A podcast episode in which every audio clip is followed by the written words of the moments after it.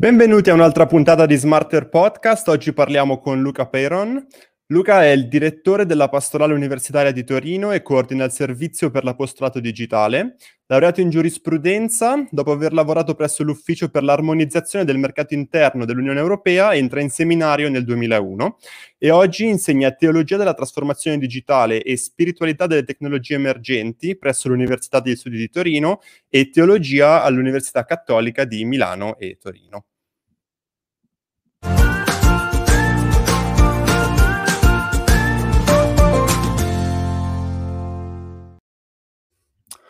Eccoci qua, ben trovato Luca, buonasera.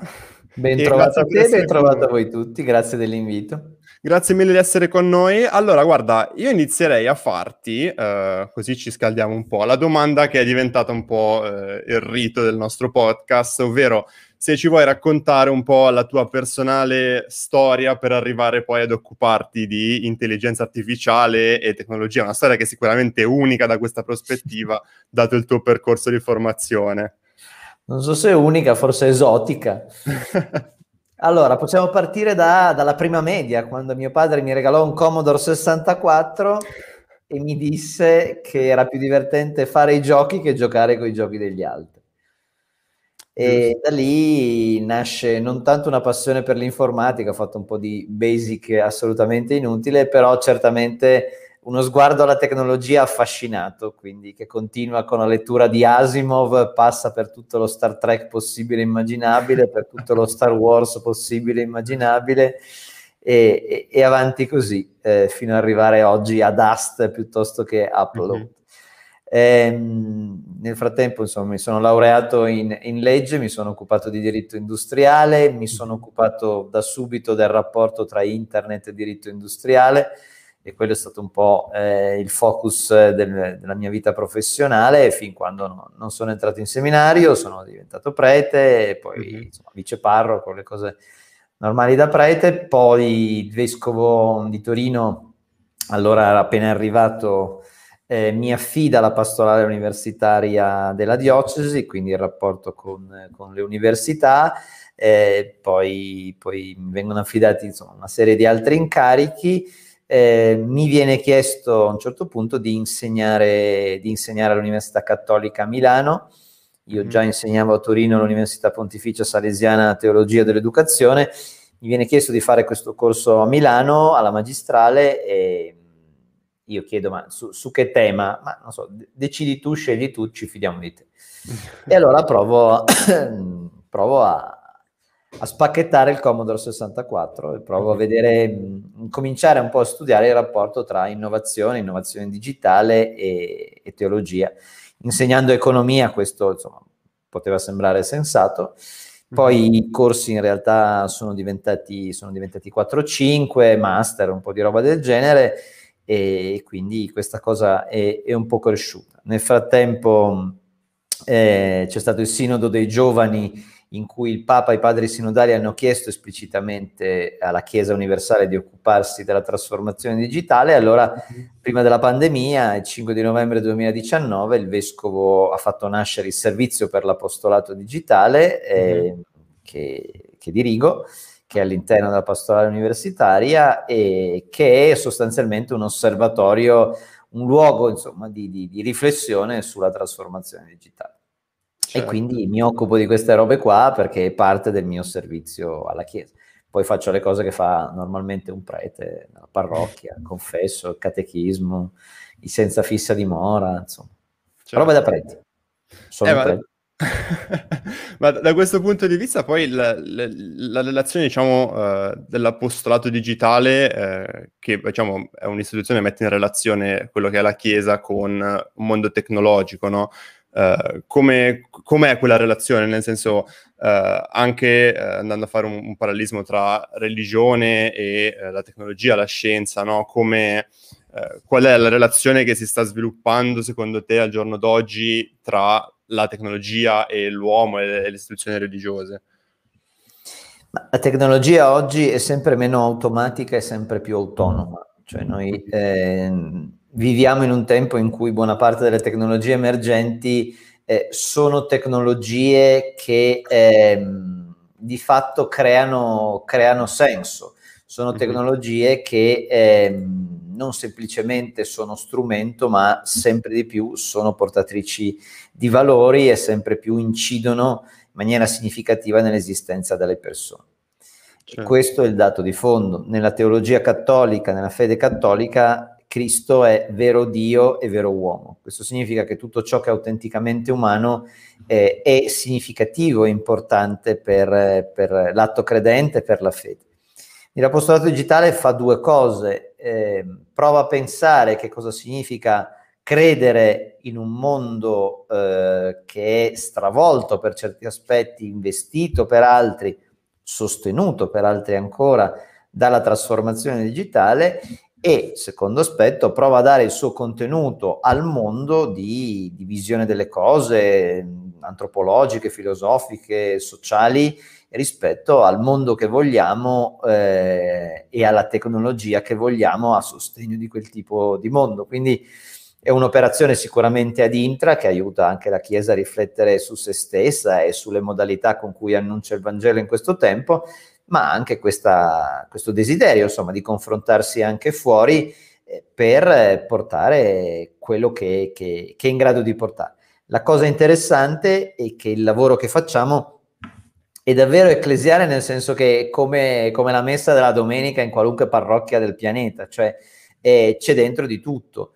Mm. Eh, quindi ci sono gli studenti universitari che fanno machine learning eh, nel mio oratorio, ci sono i professori universitari, ci sono eh, degli imprenditori, eh, ci sono persone eh, di una età più avanzata, ci sono bambinetti a cui facciamo codice, con cui eh, facciamo dei percorsi è veramente un lavoro trasversale intergenerazionale e questo è un po' nel DNA della Chiesa, no?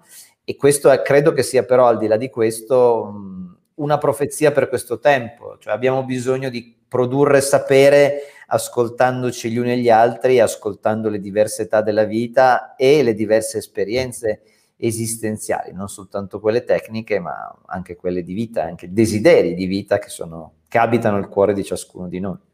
Certo, ma tra l'altro questa, questa cosa che hai appena descritto mi sa anche proprio di eh, una trasformazione che le istituzioni religiose stesse vivono, no? Perché diciamo storicamente quantomeno c'è questa eh, visione un po' diffusa del, dei due mondi, no? religione e scienza un po' in contrapposizione tra loro, tu però in realtà mi stai dicendo che eh, possono convivere questi due mondi eh, e tu forse ne sei l'esempio apice. Ma in realtà, guarda, in realtà non è che possono convivere. Questa narrazione che non vivono insieme è una narrazione ideologica degli ultimi 200 anni che è stata mm-hmm. un po' tirata fuori eh, per, per tacitare la Chiesa quando la Chiesa stava dicendo che certi usi della tecnologia andavano contro l'essere umano. Cioè, quando la tecnologia è diventata un asset economico significativo e la Chiesa ha alzato la voce dicendo che la tecnologia doveva essere per tutti e non doveva essere fonte di discriminazione e di ingiustizia, quando la Chiesa ha detto che certa tecnologia andava contro la dignità dell'uomo, la cosa migliore che le persone hanno ritenuto di dover fare è una simpatica campagna dicendo che la Chiesa era retrograda ed era contro la scienza e la tecnologia. Mm. Peccato che eh, la storia della scienza dica qualcosa di decisamente diverso. Vuol dire, eh, uno dei primi osservatori astronomici è la specola vaticana, delle, una delle prime donne, tanto per dire che la Chiesa è sessista, una delle prime donne laureate in informatica negli Stati Uniti è una suora, uno dei primi uomini che si è occupato di intelligenza artificiale è un gesuita. Eh, se andiamo nell'Ottocento, nel Settecento e nel Seicento, Lavoisier, Bohr e compagnia briscola che sono a fondamento della chimica moderna, sono tutti preti e abati. Mm-hmm. Quindi dire che la Chiesa è contro la scienza è, è sbagliato perché? Perché se la scienza è lo strumento con cui io conosco la natura, è uno strumento con cui io conosco il creatore, quindi da credente andare a cercare le tracce di colui che mi ha creato, di colui che mi ama e mi sta amando, è, è nel DNA di qualunque innamorato. Quindi certamente la Chiesa è critica nei confronti di certi paradigmi culturali che fanno della tecnologia l'ancora di salvezza del mondo. Direi che il Covid ci ha dimostrato che proprio così non è. La Chiesa è contro un uso della scienza che mortifichi la dignità dell'uomo Certamente la Chiesa sarà sempre contro prospettive transumaniste che immaginano che l'essere umano come razza debba essere superata da un misto cyborg non ben identificato. Ma perché in radice rispetto a tutto questo non c'è una mentalità luddista per cui la scienza non ci piace, eh, mm-hmm. c'è una mentalità che cerca in qualche modo di tutelare l'essere umano. Dobbiamo ricordarci una cosa, che dietro la tecnologia e dietro la scienza non c'è soltanto il desiderio di verità, e il desiderio di verità è scritto nel Vangelo, la verità vi farà liberi non è una frase di un illuminista, è la frase di Gesù Cristo. Il problema vero è che dietro questo ci sono tanti interessi economici, di solito interessi economici e ideologia vanno di pari passo. Certo, tra l'altro mi volevo, mi è venuto in mente mentre parlavi del, del diciamo, eh, divulgazione scientifica anche eh, come sforzo della Chiesa, mi è venuto in mente il gesuita euclideo di, di Battiato nella canzone, che fa riferimento appunto ai, ai, gesuiti che andavano a insegnare. Guarda, ti aggiungo, ti aggiungo, un particolare che eh, capisco che sia un po' di dettaglio e un mm-hmm. po' da nerd teologico. Eh, quando Gesù eh, nel Vangelo è chiamato il figlio del falegname, noi così lo leggiamo in italiano, in greco il termine con cui Gesù è definito è technon, mm-hmm.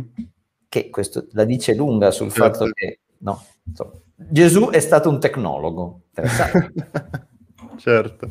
Eh, no, mentre invece al di là poi del, del, del gesuita euclideo, del, del tecnon, quello che hai detto, secondo me, eh, mi hai un po' anticipato una domanda che volevo farti. Uh, parlando appunto di questo ideale transumanista no, dell'uomo cyborg, eh, diciamo, eh, uno dei, dei temi di, di, cui spesso si parla, nel, diciamo anche nel, nella cultura pop legata all'AI, uh, è, è questa idea dell'intelligenza artificiale che uh, possa servire a superare quelle che sono le barriere umane, no? Non, eh, quindi che, che, che, una, un AI che superi l'uomo eh, in tutto fondamentalmente, quantomeno nei, in quelle task eh, mentali che ci contraddistinguono. Eh, e appunto volevo farti un po', chiederti un commento a riguardo, qual è un po' la tua prospettiva sul... Io partirei, partirei da un presupposto, che noi chiamiamo intelligenza artificiale una macchina che in realtà è stupida, no? Mm-hmm. Sappiamo perfettamente che l'intelligenza artificiale generale è un concetto, ma non è minimamente realtà. Sappiamo che l'intelligenza artificiale di cui oggi parliamo è un'intelligenza fondamentalmente stupida. Mm-hmm. Basta pensare alla quantità di dati che l'intelligenza artificiale ha bisogno oggi di ingurgitare per poter fare azioni sostanzialmente semplici, benché le faccia molto velocemente, molto abilmente. No? Mm-hmm. Alla questione di fondo, io non credo sia eh, ingaggiare una competizione tra le AI mm-hmm. e, e l'essere umano eh, dobbiamo credo fare un passo di lato e chiederci a che cosa serve la tecnologia e dunque a cosa serve l'intelligenza artificiale. Cioè qui il, il gioco non è chi è più figo, eh, io credo che questa sia una prospettiva eh, forse molto maschile, eh, forse ci va un po' più di femminile nelle AI. Il problema non è chi è più figo tra le AI o l'uomo, tra la macchina o l'essere umano, chi corre più veloce, chi va più veloce, chi è più performante, chi è più duraturo, chi puntini, puntini, puntini. Uh-huh. La questione di fondo è che l'essere umano ha costruito la tecnologia per vivere meglio, per stare meglio. La tecnologia serve all'essere umano per essere, dovrebbe servire, per essere più pienamente se stesso. Allora, in questa prospettiva, io sono contento se l'intelligenza artificiale si avvicina il più possibile all'intelligenza artificiale generale. Io sono uh-huh. contento se la capacità della macchina si avvicina significativamente alla capacità dell'essere umano. Il mio problema non è se la macchina mi sostituisce, il problema è cosa faccio di me stesso. Cioè la vera questione è l'essere umano è felice quando? L'essere umano è felice perché? L'essere umano è in pace con se stesso e sereno in che circostanze? Allora, l'intelligenza artificiale è uno dei tanti strumenti, è uno tante, eh, dei tanti asset che abbiamo per essere pienamente noi stessi. Se invece riduciamo tutto a eh, qualcosa che ci serve per realizzare qualcos'altro, mm-hmm. quello diventa il problema. Io ho bisogno di intelligenza artificiale più performante per fare una cosa, ma in ultima analisi il mio obiettivo è fare delle cose o essere qualcuno. Questa è la questione di fondo. Ogni tanto abbiamo smarrito l'orizzonte creando dei falsi dei, a cominciare dal denaro, eh, mhm. dicendo che quello è il nostro obiettivo. Più denaro c'è, più denaro abbiamo, più l'uomo è felice. Ma eh, lo diceva già la mia trisnonna, no? che il denaro non fa la felicità anche se aiuta. La questione di fondo è che il mio obiettivo è che l'essere umano sia pienamente se stesso. Il denaro può essere un aiuto, bene, non è un aiuto, è un problema, ripensiamoci. Così vale per l'intelligenza artificiale. Non è una competizione, significa mhm. cosa voglio? L'essere umano felice. L'intelligenza artificiale può dare una mano? Che bello, è un dono di Dio. Mm-hmm. Eh, su questo aspetto, per esempio, uh, hai, hai, qualche idea su come, qu- quali siano diciamo, gli usi dell'AI o, o, della tecnologia più in senso ampio per rendere più felici, per uh, uh, diciamo, migliorare le, le nostre vite? L'intelligenza artificiale è potenza computazionale. Allora, mm-hmm. io credo che eh, la cosa che la storia ci insegna, e mi permetto di dire la Bibbia sottolinea più volte, mm-hmm. è che la potenza serve nella misura in cui è a servizio.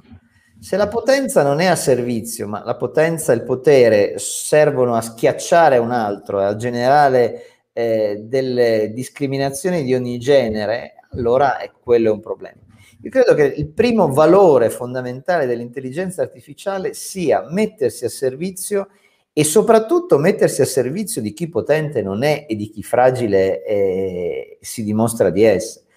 Oggi l'intelligenza artificiale fondamentalmente è un sistema, tu me lo insegni, studi queste cose, è un sistema statistico, cioè voglio dire, alla fine della fiera questo fa e la predittività dei sistemi di intelligenza artificiale che ne fanno un bene appetibile in economia, perché immaginare il futuro che sarà permette di avvantaggiarsi nei confronti della concorrenza, alla fine della fiera di nuovo è applicare sostanzialmente degli schemi statistici, no?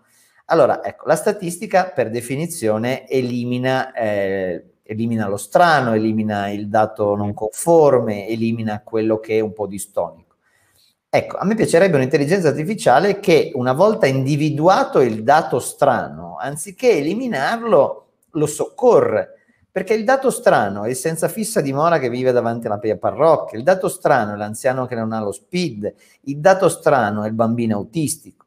Allora, se noi tariamo l'intelligenza artificiale sul più debole, abbiamo quasi sicuramente imboccato la strada che permetta all'intelligenza artificiale di essere a servizio di chiunque, del debole come del forte, perché il debole si dà una mossa e diventa un po' meno debole, il forte magari si ferma un momento e aspetta il debole e tutti insieme ci si incontrano, come si, quando si portano i ragazzini in montagna, no? classica cosa da oratorio è sempre così, quelli più sfigati che non camminano, quelli che si lagnano, dove li metti? Mica li tieni in coda al, alla fila, al serpentone, non arriveranno mai.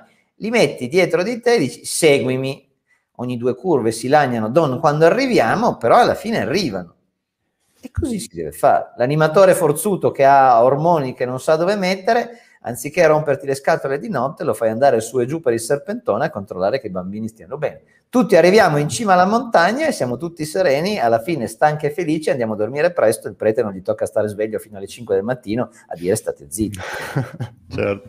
E tra l'altro poi questo è un, è un tema che, di cui ultimamente si parla tanto anche nel, nel mondo dell'AI, abbiamo avuto anche tanti ospiti che eh, appunto si occupano di queste della fairness, no? cioè come cercare di rendere l'algoritmo uh, più consapevole, se vuoi, delle de- della minoranza o de- di-, di chi storicamente è stato trascurato. Però questo, permettimi, è, è tutto vero, mm-hmm. però è troppo poco. Cioè io mi sono un po', eh, non dico stufato, però eh, quando sento parlare di etica dell'intelligenza artificiale, mm-hmm. fairness, eh, accountability, tutte queste robe qua, va bene. Io sento sempre, sempre, sempre i soliti cinque esempi.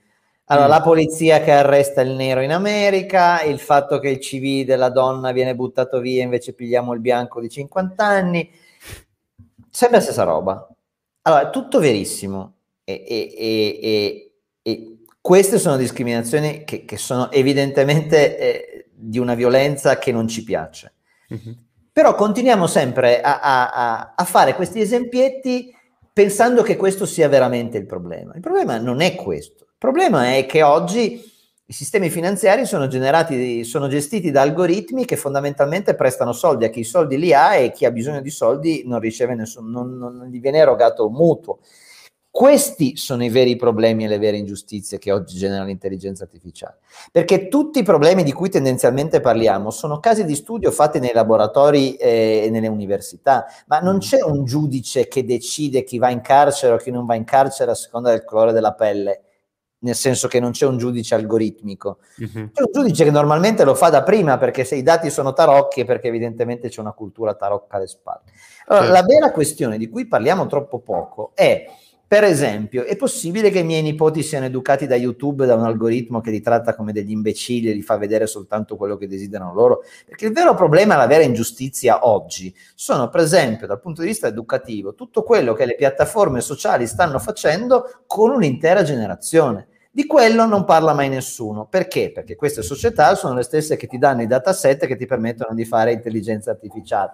Però questa è la vera ingiustizia, questo è il vero vulnus. Il resto sono giochetti per fare i convegni. Ma ve- le vere questioni sono sostanziali. Allora, non sto dicendo che il razzismo sia una cosa bella, è ovvio che non sto dicendo certo. questo. Io appartengo alla categoria che storicamente è la più perseguitata da sempre. Cioè muore un cristiano perché è cristiano in dieci minuti, quindi voglio dire, se mhm. qualcuno deve incavolarsi perché è bistrattato a questo mondo, sono i cristiani, soprattutto i cristiani cattolici. Quindi è ovvio che sono il primo fautore di una società equa in cui nessuno deve essere ghettizzato. Ma non è questo il tema rispetto all'intelligenza artificiale. Le vere questioni sono questioni reali che in questo momento generano profitti talora ingiusti e talora iniqui rispetto a tutta una serie di temi. Allora, ribaltiamo il piano. Anziché preoccuparci di avere un'intelligenza artificiale che non fa alcuni danni, perché non cominciamo a costruire un'intelligenza artificiale che cerca il bene maggiore e non che non fa il male minore?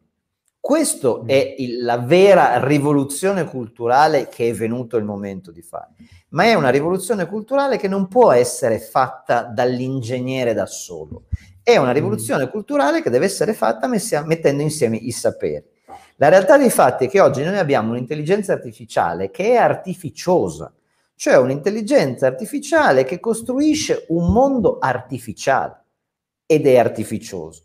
Io voglio un'intelligenza artificiale che mi permetta di stare nella realtà nella maniera migliore possibile senza snaturarla e senza falsarla.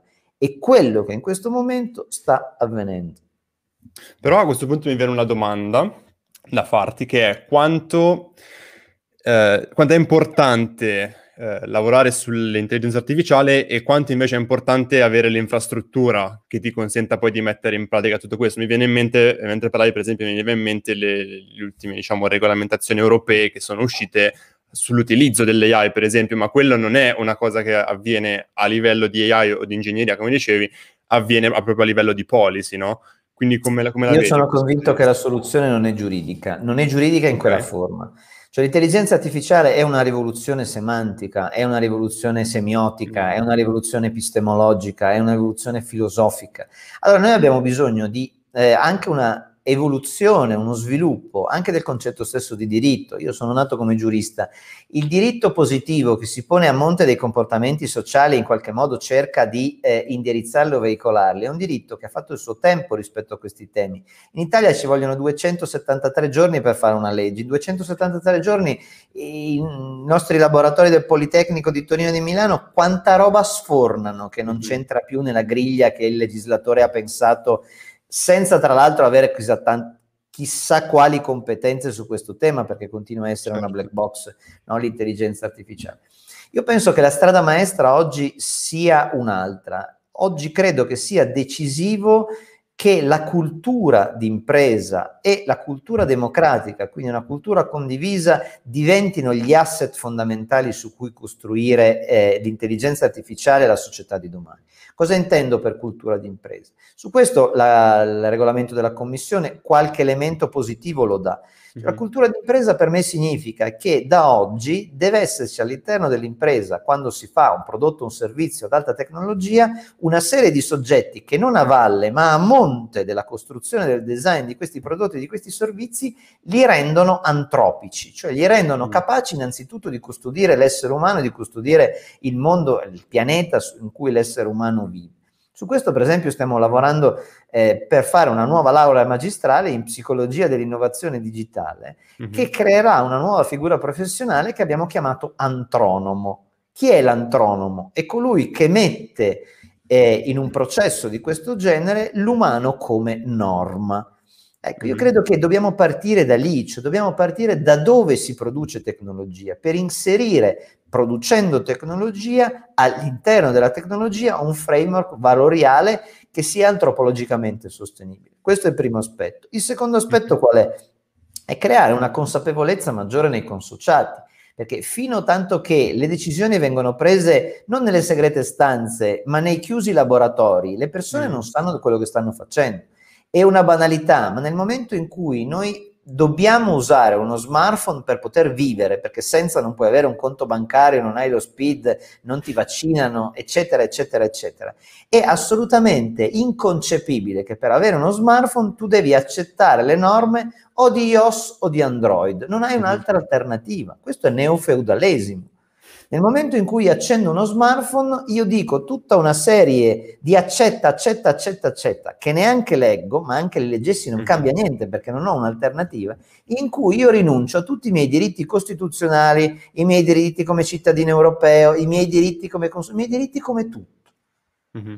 Allora, questo, eh, questo, è normale? È normale che eh, Google sappia di me quanto la CIA, il KGB e il Mossad in tutta la storia precedente non abbiano mai potuto neanche immaginare di sapere e tutto ciò mi piace perché, perché ho l'email gratis. Mm-hmm. Allora, la questione di fondo, dico, è culturale nel senso che mm. ciò che vale costa. Dobbiamo imparare a capire che la libertà che i nostri nonni hanno conquistato ha avuto il costo del loro sangue e forse oggi è necessario che abbia il costo di un po' di fatica e un po' di lavoro. Se penso che la tecnologia sia gratis semplicemente perché, boh, è così, non solo sono una persona ingenua, ma sono fondamentalmente uno schiavo. Eh, allora, la schiavitù è stata abolita, non vedo perché debba tornare in altre forme. Certo, quindi comunque alla base, diciamo, sostieni una sorta di trasformazione culturale, un'educazione forse anche del, del, del consumatore, perché poi di questo si tratta, no? Alla fin fine è, siamo a livello del, consuma- del, rapporto tra consumatore ed industria, no? In questo, in questo caso. Sì, io non userei il termine consumatore. Mm-hmm. Non mi piace consumatore, hai, l'hai definito giustamente, ma è proprio questo il problema. Certo. Noi siamo o utenti senza diritti o mm. consumatori, cioè gente che paga per avere un servizio. Mm-hmm. Io credo che prima di tutto siamo dei cittadini e in secondo luogo siamo delle persone.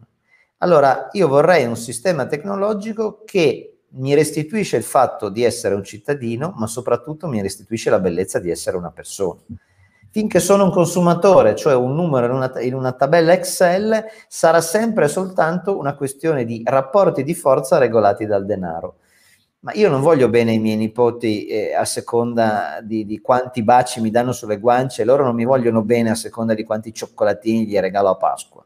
Mm-hmm. Sono carne della mia carne e sangue del mio sangue. Se ricominciamo da lì, forse qualcosa cambia.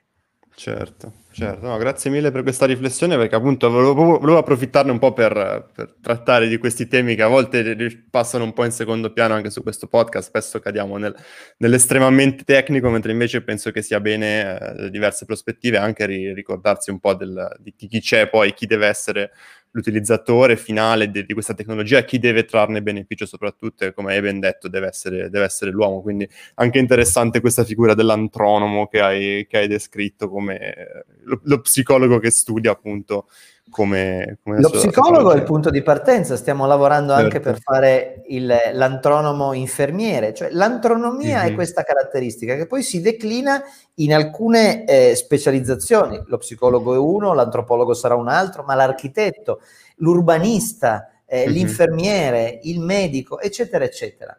Cioè non è tanto una materia di studio nuova, ma è un modo per mhm. collocare alcuni elementi necessariamente umanistici all'interno mm-hmm. di un framework STEM per arrivare a quello che continuamente diciamo, mettiamo l'umano al centro. Certo. Ma che vuol dire? L'abbiamo già fatto con gli idrocarburi, mettere l'umano al centro. Adesso mangiamo plastica e respiriamo tossico. Possiamo fare di meglio. Certo, certo.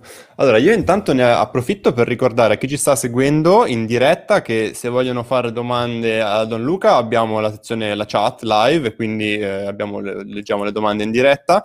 Eh, nel frattempo, Luca, io ti volevo chiedere eh, un po' della tua attività con l'apostolato digitale. mi dicevi prima di questo nuovo progetto di civiltadigitale.com. Quindi di, di, di, cosa si tratta? Vuoi Civiltà Digitale un è un progetto che abbiamo pensato eh, insieme a Luciano Violante, presidente di Fondazione Leonardo eh, per le macchine e eh, altri amici. Ehm, è un progetto di condivisione di sapere, di condivisione di pensiero, di occasioni di condivisione di sapere e di pensiero. Partiremo il 2 di giugno, non a caso, anniversario della Repubblica, il 75 anniversario della Repubblica. Faremo 75 mhm. TEDx, è nata una bella collaborazione con eh, eh, tanti TED in giro per l'Italia, a partire eh, dal licenziatario TED eh, di, di, Torino, ovviamente. Eh, parleranno tante persone, avremo il ministro Cingolani, il ministro Cartabia, faremo un TED, abbiamo fatto un TED, una chiacchierata Luciano Violante ed io di partenza, eh, tante persone, abbiamo coinvolto tanti studenti delle superiori, tanti studenti universitari, però questo è l'inizio, un kick-off. È la prima maratona TED mondiale. Eh, che segna appunto l'inizio, l'inizio di un percorso. Eh, l'idea è creare pensiero, condividere pensiero, a mhm. partire eh, dal desiderio, dal bisogno di costruire una civiltà digitale. Cioè nella condizione digitale abbiamo la necessità di ripensare le nostre relazioni, le nostre relazioni sociali, gli schemi eh, con cui interpretiamo la realtà, eccetera, eccetera. Diventa divertente eh, anche questo connubio, no? se volete, l'apostolato digitale che è l'espressione della Chiesa Cattolica, Fondazione Leonardo che è l'espressione eh, di un'impresa e dietro a una cultura di impresa di un certo tipo, che però mm-hmm. insomma si mettono insieme con prospettive oggettivamente che nascono da punti diversi, però eh, per, il bene, per il bene comune. Questo è un primo passo, ne, ne, faremo degli altri. L'idea è quella di eh, generare un dialogo che sia il più mm-hmm. possibile fecondo, intergenerazionale, basato sui principi e sui valori che informano la Costituzione repubblicana, i trattati dell'Unione Europea e eh, insomma quei valori generici a cui mm-hmm. tutti spesso ci ispiriamo, ma che poi hanno bisogno di essere messi, messi concretamente a terra perché poi è necessario fare un elenco e decidere cosa sì e cosa no. E questa certo. è anche la dignità che noi abbiamo. Certo, certo, certo. Vabbè, sicuramente sono iniziative importantissime anche perché poi appunto, come abbiamo anche detto durante questa puntata, no, il, il, il, dialogo poi può sicuramente aiutare a far emergere le, le, le problematiche che ci sono o comunque promuovere un, una, una, forma di pensiero che, che sia diversa dallo status quo, giusto? Cioè, penso che sia questo un o magari, o magari conferma lo status quo, non mm-hmm. è mhm. necessario mm, rivoluzionare tutto, però io credo che sia necessario pensare davvero le cose che facciamo, le cose che scegliamo, pensiamo di, di scegliere. Il motto della pastorale universitaria di Torino è pensare con lode, dove la parola mhm. lode evidentemente ha due significati, no? Certo. quello religioso ma anche quello accademico del, del, del raggiungere il, il vertice possibile. Quello dell'apostolato digitale, lo vedete alle mie spalle, condividere codici di salvezza. Ecco, in questi due slogan forse è un po' racchiuso eh, questo desiderio. Eh, rendere il pensare magari di nuovo di moda e incominciare a condividere non soltanto del codice, ma a condividere codice che ci restituisca eh, l'oggettiva bellezza, importanza e dignità eh, di chi siamo. In forma credente siamo figli amati, in forma non credente siamo coloro che abitano questo pianeta. Certo, no, mi, sembra, mi sembra veramente un'iniziativa eh, interessante. Senti, io eh, diciamo in, in, chiusura della puntata avevo un'ultima domanda che è un altro un, altro un po' un, un, rito, magari cerco di, di di rinquadrarla in un'ottica un po' diversa. Eh, diciamo, la, la, domanda che facciamo di solito è qual è un, un, progetto di AI, di solito facciamo a persone in azienda, no? che, che, che, ti ha sorpreso, no? di cui le capacità dell'AI ti abbiano sorpreso. Ecco, te la rigiro un po' in, in una chiave più personale. Qual è un, un, progetto, un'iniziativa, un'attività che hai seguito, di cui ti sei interessato, eh, legata? Stiamo...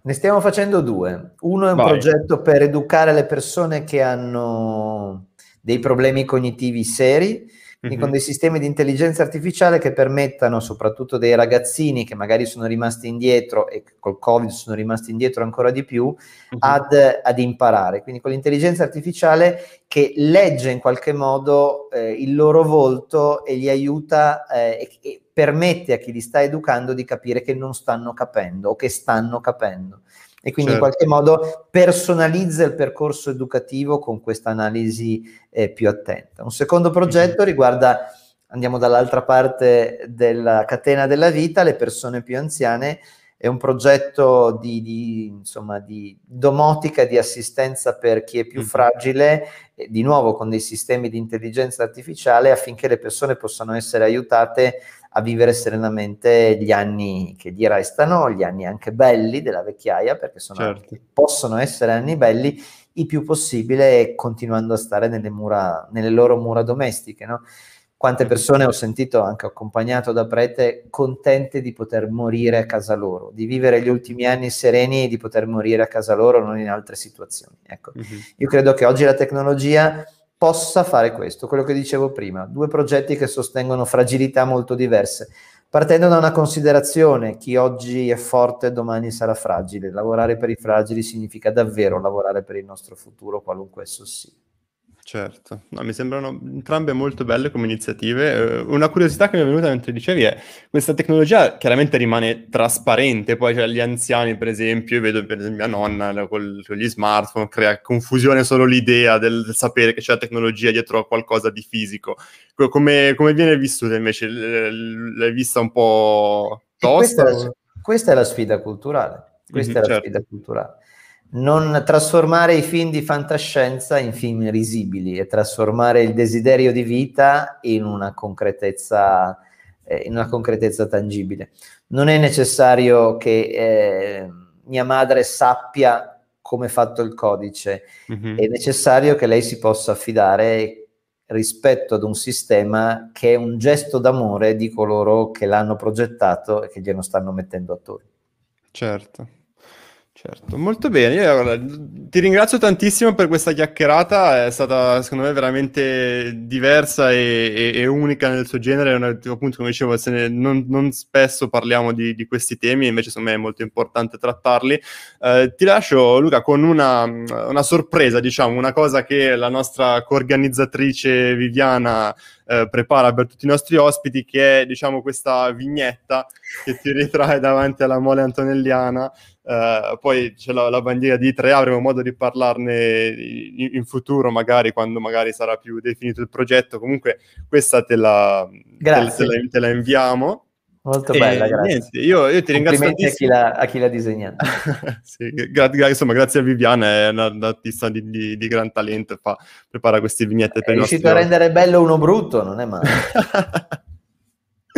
E niente, poi sicuramente Viviana ci seguirà eh, su YouTube e, e, e, sentirà il ringraziamento. E niente, io intanto ti ringrazio tantissimo per essere stato con noi e ai nostri ospiti, ai nostri, pardon, ai nostri spettatori ricordo che giovedì prossimo siamo in diretta con un altro episodio di Smarter Podcast e niente, grazie mille Don Luca. Ciao. Arrivederci.